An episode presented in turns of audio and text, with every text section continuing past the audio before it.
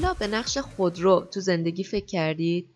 سرعت بالای زندگی انسان امروزی و نیاز ما به وسیله برای تردد سریعتر و راحتتر باعث شده خودرو به عنوان جز انکارناپذیری از جامعه ما تبدیل بشه.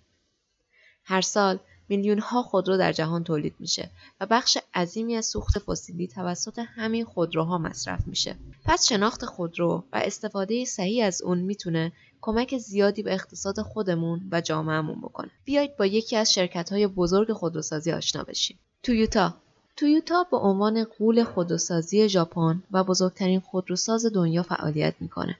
ارزش برند این شرکت ژاپنی در سال 2019 53 ممیز نیم میلیارد دلار برآورد شده در حالی که مرسدس بنز 48 میلیارد دلار و بی ام 41 میلیارد دلار پشت سر تویوتا قرار می‌گیرند تعداد کارکنان و حقوق بگیران مستقیم در سراسر جهان حدود 370 هزار نفره. این صنعت و اقتصاد قدرتمندی که ژاپن داره مدیون دو تا کارآفرینه به نام سیکیچی تویوتا و کیچیرو تویوتا.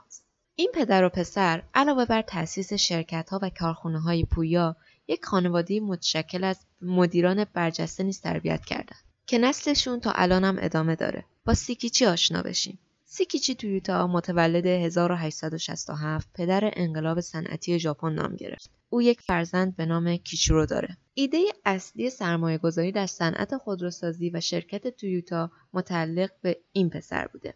کیچیرو کیچیرو مثل پدرش اختراع و ابداعات صنعتی متعددی داره و تو کشورش به ادیسون ژاپن مشهور شده. پسر عموی کیشیرو به اسم ایچی که هر دو نوه سیکیچی هستند، مهمترین شخصیت در توسعه خودروسازی تویوتا داشتند. چرا؟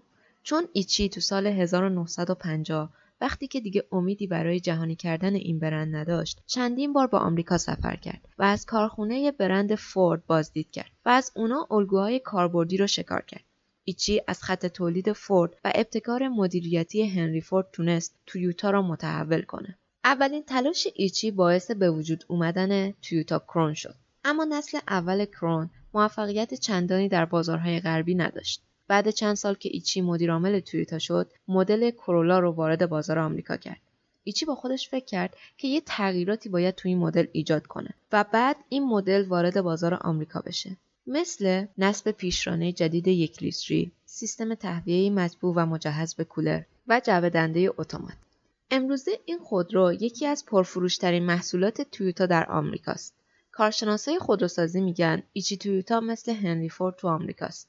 این افراد علاوه بر ایجاد تحول بزرگ و سودآور برای خودشون تاثیر بزرگی هم تو صنعت خودروسازی جهان گذاشتن این شرکت همیشه تو اوج نبوده در جنگ جهانی دوم ژاپن دچار بحران اقتصادی شدیدی شد و این ماجرا کمپانیا رو در معرض ورشکستگی قرار داد. شرکت تویوتا با وام گرفتن از بانک و کم کردن نیروی انسانی فقط تونست 300 کامیون تولید کنه و چیزی نمونده بود که میدون خالی کنه. این قضیه باعث استعفای مدیرعامل کیچیرو شد. ساکیچی ایشیدا جانشین کیچیرو شد که در چند ماه اول جنگ منجر به سفارش 500 کامیون توسط ارتش آمریکا شد و باعث نجات این کمپانی شد.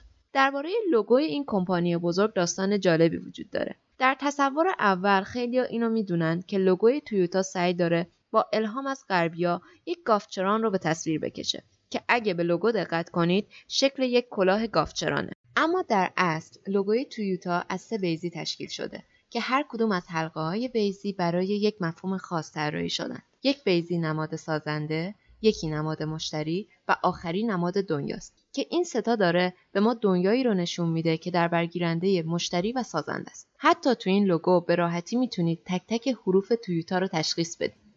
اینم از داستان برند قول خودروسازی دنیا.